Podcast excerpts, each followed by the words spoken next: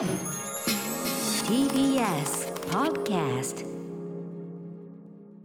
時刻は6時30分になりました。10月21日木曜日。TBS ラジオをキーステーションにお送りしているアフターシックスジャンクションパーソナリティは私ライムスター歌丸です。そして TBS アナウンサーのうないりさです。さあここからはカルチャー界の気になる人物動きを紹介するカルチャートークのコーナーです。今夜のゲストは月1レギュラーのゲームジャーナリストジギさんです。ジギさんこんばんはこんばんは、ジンです。こんばんは。ジギさんずっと僕あのズーム越ししかお顔拝見してなかったので今日はまあ一応ちょっと距離はありますけど、はい。第6スタジオの外側通称28スタジオいわゆる門前払いスタジオという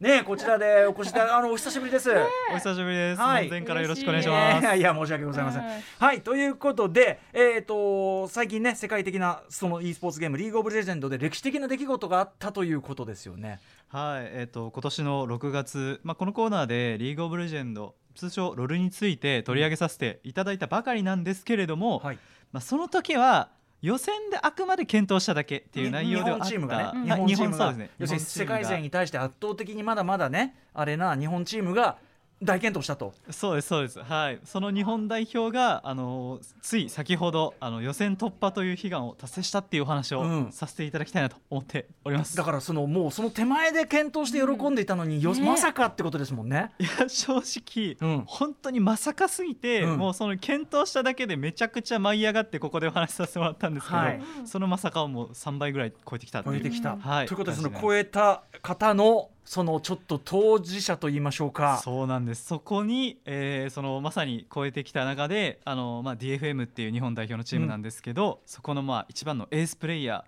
ーエビ選手に今回は来ていただくことになりましたいやすごいことですねこれね。ー正直すごい緊張してます、はいよではジンさんも含めてねエビ選手のちょっと後ほどねお話伺いますんでよろしくお願いします。ろしくお願いします After Six Junction. ここからはカルチャートークです。今夜のゲストはゲームジャーナリストのジニさんです。ジンさんよろしくお願いします。よろしくお願いします。はいということでジンさんは作品が生まれた社会背景などに切り込みながらゲーム作品を評論するゲームジャーナリストです。毎月注目のトピックやおすすめゲーム作品を紹介していただいております。はい今夜はゲームリーグオブレジェンド通称ロル LOL についてのニュースということで改めてリーグオブレジェンドがどんなゲームなのか私から説明させていただきます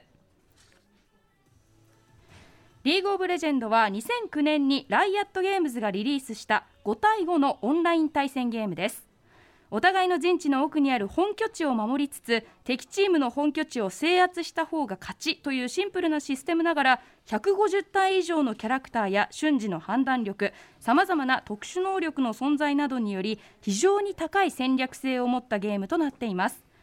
全世界でプレイされ総プレイ人口は1億人以上。この数字はテニスのプレイヤー人口に匹敵し世界で最も有名な e スポーツタイトルの一つとなっています。ね、何にもかかわらずそのいろんな環境の差もあって、えっと、日本ではまだまだその浸透度もそうですし、うん。あの世界勢の中ではまだまだそのね、えっとまあ、弱小というかねなかなか勝てないそんなに簡単ではないという状況からのってことでしたねジンさんね。そうですねはい。はい、ということでそこにまあもうとんジンさんのはるかに予想を超える一大事が起こってしまった。はい、そこにですね、まあ、あの今月5日からですねアイスランドのレイキャビクで、うん。えーワールドチャンピオンシップというリーグ・オブ・レジェンドの世界大会が開かれていいます。今も開かれている最中なんですけど。そのうサッカーでいうワールドカップみたいなもうあ総本山的なものということでいはいまさにワールドカップそのもののようなもので、はい。実際あの韓国なのでは決勝大会があのワールドカップスタジアムなので開かれたりもしていはい、それがレイキャビクで開かれていって、はい。まあ、ちょっと今コロナ禍っていうこともあってレイキャビックで開かれているんですけど、うん。ここでですね、えー日本代表のチーム唯一日本代表として出た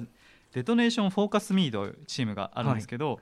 こちらがですね、えー7年ぶり2014年からずっと挑戦してうん。7年にして初めて、えー世界大会予選を突破したとなるほど。いうことになります。ぶぶりっていうかだからもうすあの初ですよね。だからね史上初。はじ7年。初めてです、はい、日本代表としても完全に初めて、初めてだしこれちょっとどのぐらいすごいことなのかっていううちにさんなりにこう説明するとどんな感じなんでしょう？そうですね、まあ、まず「リーグ・オブ・レジェンド」っていうゲームが、まあ、あの先ほど、えっと、世界でプレイ人口1億人っていうお話あったんですけれども実はですねこれ1ヶ月で必ず1億人遊んでいる。つまりアクティブユーザーが1億人なんですよねなるほどなるほど。もうぶっちゃけ世界で一番遊ばれてるゲームとうん。言えます、そのゲームってだからそういうそうだよね。そうでダウンロードだけしてる人もたくさんいる中で、この1億人という数字はアクティブプレイヤーということで。ブプレイヤーで、ね、そうですね。はい。はあ。まああの別に比較するつもりではないんですけど例えば APEX レジェンズって日本で今非常に人気ありますけど、こちらはえっと、23か月前にダウンロードが1億っていうところに来たので、まあ、それ月々1億っていうのはですね、うんうん。相当ゲームでもないというか、うんうん。ないレベルになっていて、うん。はい、ただあまり日本ではそんなに流行っていない、うん。まあ、あの例えばバスケットボールとかサッカーみたいに世界的に流行ってても、はい。まあ、昔はあまり日本で流行らなかったみたいなうんうんうんうん。スポーツってあったと思うんですけど、はいはい。ロまあ、ロロもそのちょっと、まあ、うんうん例に似ていて、はい。あの特に中国、韓国えあとですね北米とヨーロッパ、EU 圏はい。で非常に人気があるゲームなんですけど、えあまり日本でちょっと人気がなかったはい。がためにですね、まあ、日本代表すごい頑張ってはいたんですけど、うん。うんえっと、2014年から挑戦してるんですけど、うんうん。2014年っていうと実はリーグオブレジェンドが日本語でサービスしてなかったんですよ。ああなるほど。はい。うんうん。なので本当に英語しかない状態うんうんうんうんでしかもサーバーもアメリカにあるんですよね。はいはいうはわなんであのいわゆるラグっていうか。ラグもある中で。はい。もう本当になんで、うん。あの日本のその、まあ、最初プロチームが戦う時はそのはい。アメリカのサーバーまで行って、まあ、あの日本にいながらなんですけど、アメリカのサーバーにつないで戦ってるっていうですねはい。それなんか日本のプロの割にすごい過酷な環境から、スタートはしているんですけど、うん。まあ、なかなかやはり、まあ、結果を結ぶのも難しく、やっぱりまあ世界でもどんどんレベルも上がってはいたので、え日本が頑張っても、まあ、さらに世界がそのさらに先を行くっていう状況になっていた中で、はいまあ、私自身リーグ・オブ・レジェンドすごい好きなプレイヤーで、うん。はい。もう本当に夜行バスに乗り継ぎながら、あうんうん。の日本の決勝戦がですね確か2017年には幕張でやるぐらいに盛り上がっていたんですけど。うんうんうん。まあ、そこまでして応援したチームがですね、うん。ついに予選突破ということで、うん。まあ、本当にその e スポーツ日本の e スポーツの中でもすごい出来事だと思いますし、はい。私個人的にも本当にめちゃくちゃ感動したっていう時期になりますね。なるほど、えー、でえっと路線突破してその後はどうなったんですか？そうですね。予選突破した後、えっとまあグループステージといって、まあ、本戦が始まったんですけど、はい。残念ながら一度も、まあ、6本試合して勝てなかったっていう、うんうん。まあ、まず結果がありまして、うんうん。ただ正直ですね、はい。もうとにかく、まあ、あの4つグループがあるんですけど、えそのグループのうちですねもう一番過酷と言えるグループに放り込まれてしまって、なるほどなるほど。というのもまず戦ったチームの中の一つが、あうん。の T1 というチームなんですけど、T1 はい、この T1 はあのロールで間違いなく一番有名なチームではい。すで、に3回この世界大会優勝したチーム、えーどどこの国のチームなんですか？あ韓国です。韓国。うんはい、もうロールはとにかく韓国強いんで、うんうんうん。まあ、その T1 とぶつかっては非常に大きなやっぱ壁を感じたとなるほどいう感じになりますね。にしてもまあとにかくベスト16に残ったというだけでもう奇跡だということなんですねそうなんですよ。その中でこう非常に大きな、あの役割を果たしたのがエビ選手で、はい。お待たせしましたね。すみませんね。はい。エビ手。選手、これ日本の中でもまず日本最強のプレイヤーです。間違いなく、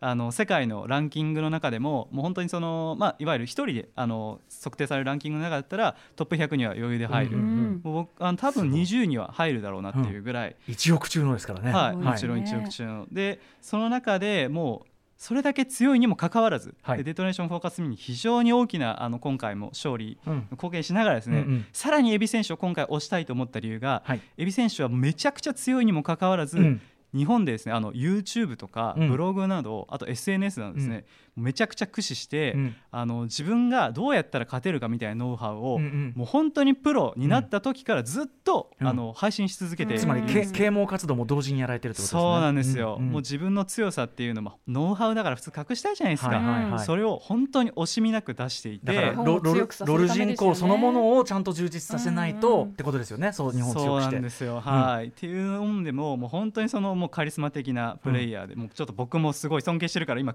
ちょっと、はい 緊張してるんいですけどやぜひぜひ、はい、あのということでね、ちょっとお待たせしちゃってますけど、じゃあ、ジンぜひジンさん主導でですね、えーこのインタビューをやっていきたいと思います。ということで、ご紹介しましょう。えー世界大会で見事予選を突破されたエビ選手と電話がつながってます。エビ選手、よろしくお願いします。こんばんは、エビです。はい、はじめまして、よろしくお願いします。よろしくお願いします。よろしくお願いします。ありがとうございます。いや、とんでもないです。あの、大変お待たせしていません。申し訳ございません。ありがとうございます。はい、ちょっとラグがあるのかな。はい、ということで、ジンさん、ぜひエビ選手に。はい。えっ、とインタビュー僕らもなんか合間になんかあったらちょっと挟んでいこうかなと思いますけど。ね、はい。まずそのエビ選手にお聞きしたいんですけれどもまあ、本当に7年で初めての予選突破ということありまして、まあ、これまでの正直世界での壁とか実力差ってどういうふうにエビ選手は捉えてましたか？そうですね、まあ、これまでもね、そのこの壁を、まあ、超えれる、まあ、超えたいなと思ってましたし、まあ、超えれるかなと思ってましたけど、まあ、超えるためには本当にそれぞれメンバーの限界を出し切って、まあ、それでもいけるかどうか分かんないっていうようなうん。差があるなって感じましたね。うんうん。うん。そういうまあその、まあ、メンバーを、まあ、こう頑張ればが、まあ、限界を超えていけばっていうふうにお話しされてましたけどうん。ズバリ今年そこを超えられたっていうその理由は何なんですか、うん。まあ、まずはその勝つためのメンバーチェンジを行ったことと、まあ、そしてそのメンバーそれぞれが、えー今回のステージを突破するためにもう全力を尽くして本当に視力を尽くしてえー挑んだことですかね。なるほど、まあ、その中で、まあ、本当にその実際に見た人だったらもうすぐ分かると思うんですけどエビ選手って非常にやっぱり、まあ、あのまずエビ選手がうん。あの担当されているトップレーンっていう、まあ、うん。ポジションがあるんですけど、そこが非常に今あのリーグ・オブ・レジェンドの中で重要視されている中で、エビ選手は、えっと、どうどのような、まあ、視力を尽くして、まあ、貢献されましたか？どのような、うーん、そうですね、まあ、やっぱり、うーん、チームゲームですから、メンバーとのコミュニケーションが本当に大事になるんですけど、うんあのまあ、今回のワールズっていうとそのみんなみんなが本気で勝ちたい勝ちたいからこそ、あの意見のぶつかり合いとかも起きたりするうんんですけど、まあ、そういったところでそのなんだろうなうまくメンバーに合わせたりあの話を聞いたりそのなんだろうなそのメンバー同士のあの話を調整したりそういうコミュニケーションの部分をすごい重点的にうん。頑張りましたね。あーなるほど。あでもデトネーションフォーカスミーは、まあ、あの今の日本のチームみんなそうなんですけどあの韓国選手と日本選手の混成のチームになっているんですよね。うその中でエビ選手日本人選手として、まあ、あの韓国人選手の、まあ、例えばスティール選手とかアリア選手っていう韓国人選手いらっしゃったと思うんですけど彼らに対してどういうふうにこうコミュニケーションというか励ましをしましたか？ああ、そうですね。その韓国、やっぱリーグオブレジェンドってすごい韓国ってすごい人気なんですよ。本当にその韓国の学生のうんもう9割うん。はリーグオブレジェンドを知ってるとかうん、プレイしてるとか、本当に向こうに行ったら知らない人はいないよみたいな若い子は。っていうぐらいその、本当に伝説的ななんかゲームというか、で、そのやっぱ韓国人の選手にとってそのうん。えーワールズで活躍するとか戦うっていうのは、もうとんでもないぐらいのやっぱプレッシャーとかがあるみたいで、うんうんすごい緊張とかしちゃったんですよね。うんまあ、なんでそういう、なんだろうな、まあ、そういう彼らに対して、まあ、大丈夫だよみたいな、まあ、うん緊張は必要だよとか、うん。そのなんか緊張するっていうのをなんか楽しみに、楽しみっていう気持ちに変えてみようとか、うんうん。結構そういう、なんだろうな、まあ、あの緊張してガチガチになりすぎないような、あの風にしたいなと思って話をしたりしましたね。うんうんなるほど。もうそのミッドレーンの、まあ、アリア選手という韓国人プレイヤーがいるんですけど、あ DFM ですね。その DFM のアリア選手があのこの Worlds 出場前に言っていたことが自分にとって神神と言えるプレイヤーはフェイカーだっていう話をしていて、まあ、フェイカーっていうのは LoL におけるマイケル・ジョーダンみたいに非常に有名なうんあのもう本当に有名なチーム、まあ、さっき言ったその T1 っての、もうずっと何年もエースやってる、うん世界3回優勝したチームをエースをやってるそのプレイヤーがフェイカーって言うんですけど、うんうん。そのアリア選手がなんと、まあ、そのグループステージあ本戦に出場してから、うん。本当にフェイカーと自分が神だと仰いでる、マイケル・ジョーダンみたいなプレイヤーに戦うことになったんですよね。うんうんその時やっぱアリア選手ってすごい緊張とかされてましたよねやっぱり。そうですね、あの2回戦うんですけど、一つのチームと。あの最初に戦った時は結構ガチガチに緊張しちゃってたみたいで、うんまあ、そのアリア選手自身もちょっと緊張ししちゃったみたいなのを言ってたんですけど、ただ、打って変わって2回目戦った時は、もう今までの緊張が嘘だったかのように、本当にもう、なんだろうな、うん。リラックスしたいいプレーをして、まあ、ついにその一人でなんだろうなソロキルといって相手のキャラクターを一人で倒すっていう、結構なかなかすごいことなんですけどこれ、うん。まあ、普通にソロキルをしたり、うんまあ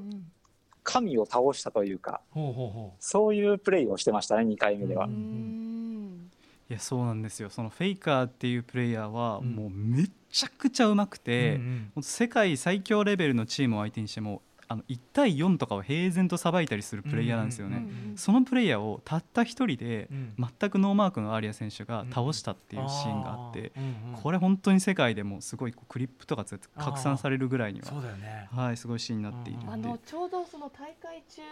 あの日本時間だと深夜だったと思うんですけど、うんその DFM ウィンっていうハッシュタグがトレンド入りしたりとかツイッチの日本語版の同時接続数が8万人ぐらいいっていて、相当本当に日本でも、まあ、ゲーマー界隈で大きな話題になったと思うんですけどそれはその現地にいてなんかこう感じられてましたか？そうですね。本当にその日本の時間で言うと結構深夜っていう遅い時間で試合があったんですけど、うん。まあ、それにもかかわらず本当にファンの皆さんのもうとんでもない応援によって、うんもうめちゃくちゃ勇気づけられましたし、うん。まあ、ただその すごいみんな寝不足になりながら、に応援してますっていう声とかも届いて、うん。まあ、ちょっとそこは あの休みながら見てねと思いながら、うん。あの応援をありがたく受け取ってました。なんかこれまでとの違いっていうのを何か感じましたか？こう日本でも LOL がこれからうん。どんどん勢いづいていくなみたいな一つのきっかけになったかなとか。そうですね。そのすごい面白かったのが、うん。僕らのし僕らが勝った試合の後にえっともうファンの皆さんがあのすごいロールのモチベーションが上がったと、うん上がったのかな、うんその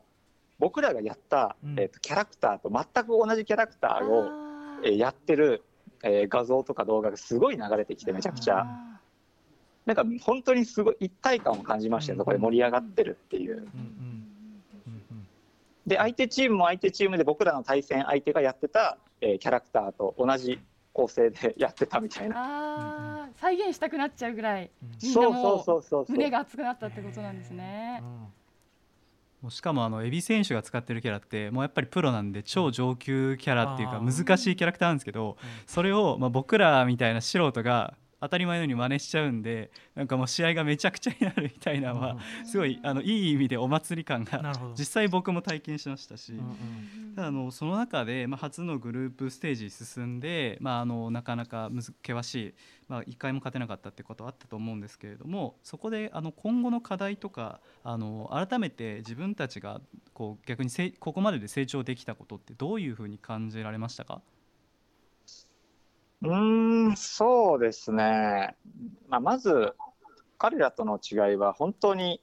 彼らは、このリーグオブレジェンドっていうゲームの理解度がすごい高いんですよね。うん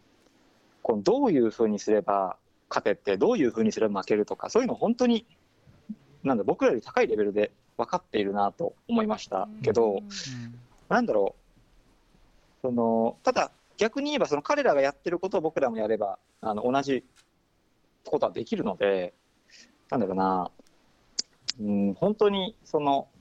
まあ、実際に言うと、結構その場の流れとかうでん。やるところとかもあるんですけど、リーグオブレジェンドって。うんうん。結構その上手いプレイヤーって試合が始まる前からもう準備されたもう機械のようにもう正確にプランされた戦術とかがあって、うんうんそれをしっかりと実行してくる、あ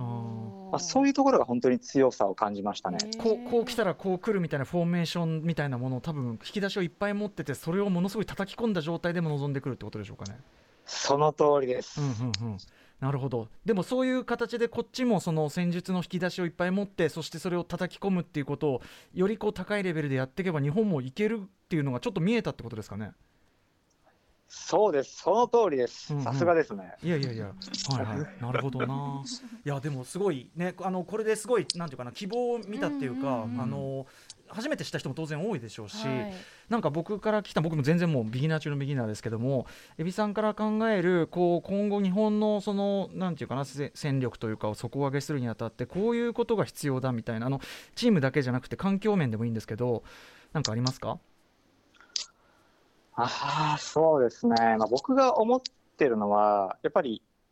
なんだろうどのどの競技とかでおいてもやっぱ人口が多い方が、うん。多い国とか、はい。多い地域とか、はい。そういう地域の方が強い選手とかって生まれるんですよ間ね。違いないです。ただその韓国ってプレイ人口とかで言えば中国とかよりやっぱ少ないんですけどそれでも韓国のプレイヤーってめちゃくちゃ強い。はい。ていうのを考えるとすごい質も大事なんですよね人口と同じぐらい。で人口って結構すぐに上げづらい伸ばしづらいじゃないですか。もちろんすぐに増えてほしいんですけどただうん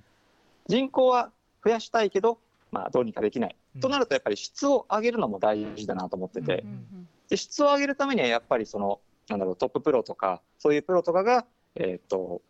下の方の初心者とか、えーか元か会のあのプレイヤーとかにやっぱ知識とかを教えて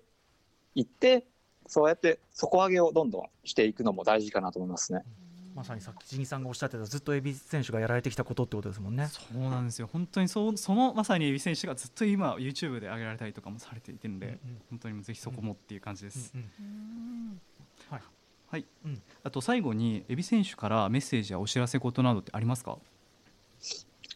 あーメッセージという、まあ、お知らせしたいことは特にないんですけどメッセージで言うとちょっと本当に今日あの初めてラジオに出させていただけるということでめちゃくちゃ緊張しておりまして本当に。ね光栄ですよすごいね。はい。だし、本当にうん。ありがとうございますということで。です。はい。なんか今回のことですごくあのチームだったりロールに興味を持った人にこういうものを見てほしいみたいな何かあれば、ああそうですね。うん、まあ、見ていただくのもすごい面白いゲームではあるんですけど、うんうん。やっぱり実際にプレイするのが本当に面白いゲームだと思うので、うんうんなんだろうまあちょっとでも興味を持ったら、まあ、うん。まずは一回触ってみてもらえたらなと思いますね。うんうん。うんそうですね。そっちの方がやっぱり、うん。ああすいませんあいえいえすみません。あのパソコン版のゲームになっているんですけれども、うん実はえ最近スマートフォン版のリーグオブレジェンドワイルドリフトというのもダウンロード可能になっていまして、うん。こちらも今すごいあの新しいプレイヤーも増えているんでぜひぜひこちらの方がめちゃくちゃ手軽にもやれますので、ぜひちょっとこっちにも興味を持っていただければと思います。ワワイルドリフト。はいワイルドリフトですね、うん。うんうスマートフォンゲーム性はでもうほとんど同じで。あもう本当に一緒ですね。アイテムとか、まああチャンピオン使えるキャラクターですね、うんう一緒なんで本当に一緒です。なるほど。そうかそうか、はい。じゃあ手を出しやすくなったということですね。いやということで、はい、えー、と改めまして、エビさん、あのありがとうございます。ありがとうござました。ないんかいろいろそのちょっとまたね、あの今回は短い時間でしたけど、ジギさんも含めてまたちょっとね、突っ込んだ話とかいろいろ伺いたくなりました。の世。界もっともっとね、伺いたい。はい、ということで、エビ選手ありがとうございました。ありがとうございました。ありがとうございますありがとうございました。さあ、そしてジギさんありがとうございます。ありがとうございます、ねえどうです？この。いやーもう正直ちょっとずっと僕声震えてて ね、もう本当にねもうロールが好きな人だったら、日本のロール好きな人でエビ選手のことをもう知らない人はいないし、うん。好きじゃない人もほぼいないと僕は思うぐらい、本当にリスペクトなんで、本当にありがとうございます。はい、ジギさんありがとうごいざいます。はい、はい。で、ジギさんのお知らせ事ありますか？はい、あの4Gamer っていうメディアにて実はあの先ほどお話しした7年間の DFM の挑戦これがですねあのうん。まとめられているのでぜひよければこちらも読んでいただければと思いますそうです。ねはいということで本日のゲストはゲームジャーナリストのジギさんそしてデトノーションフォーカス B のエビ選手でした。お二人ともありがとうございました。ありがとうございました。どうも After Six Junction.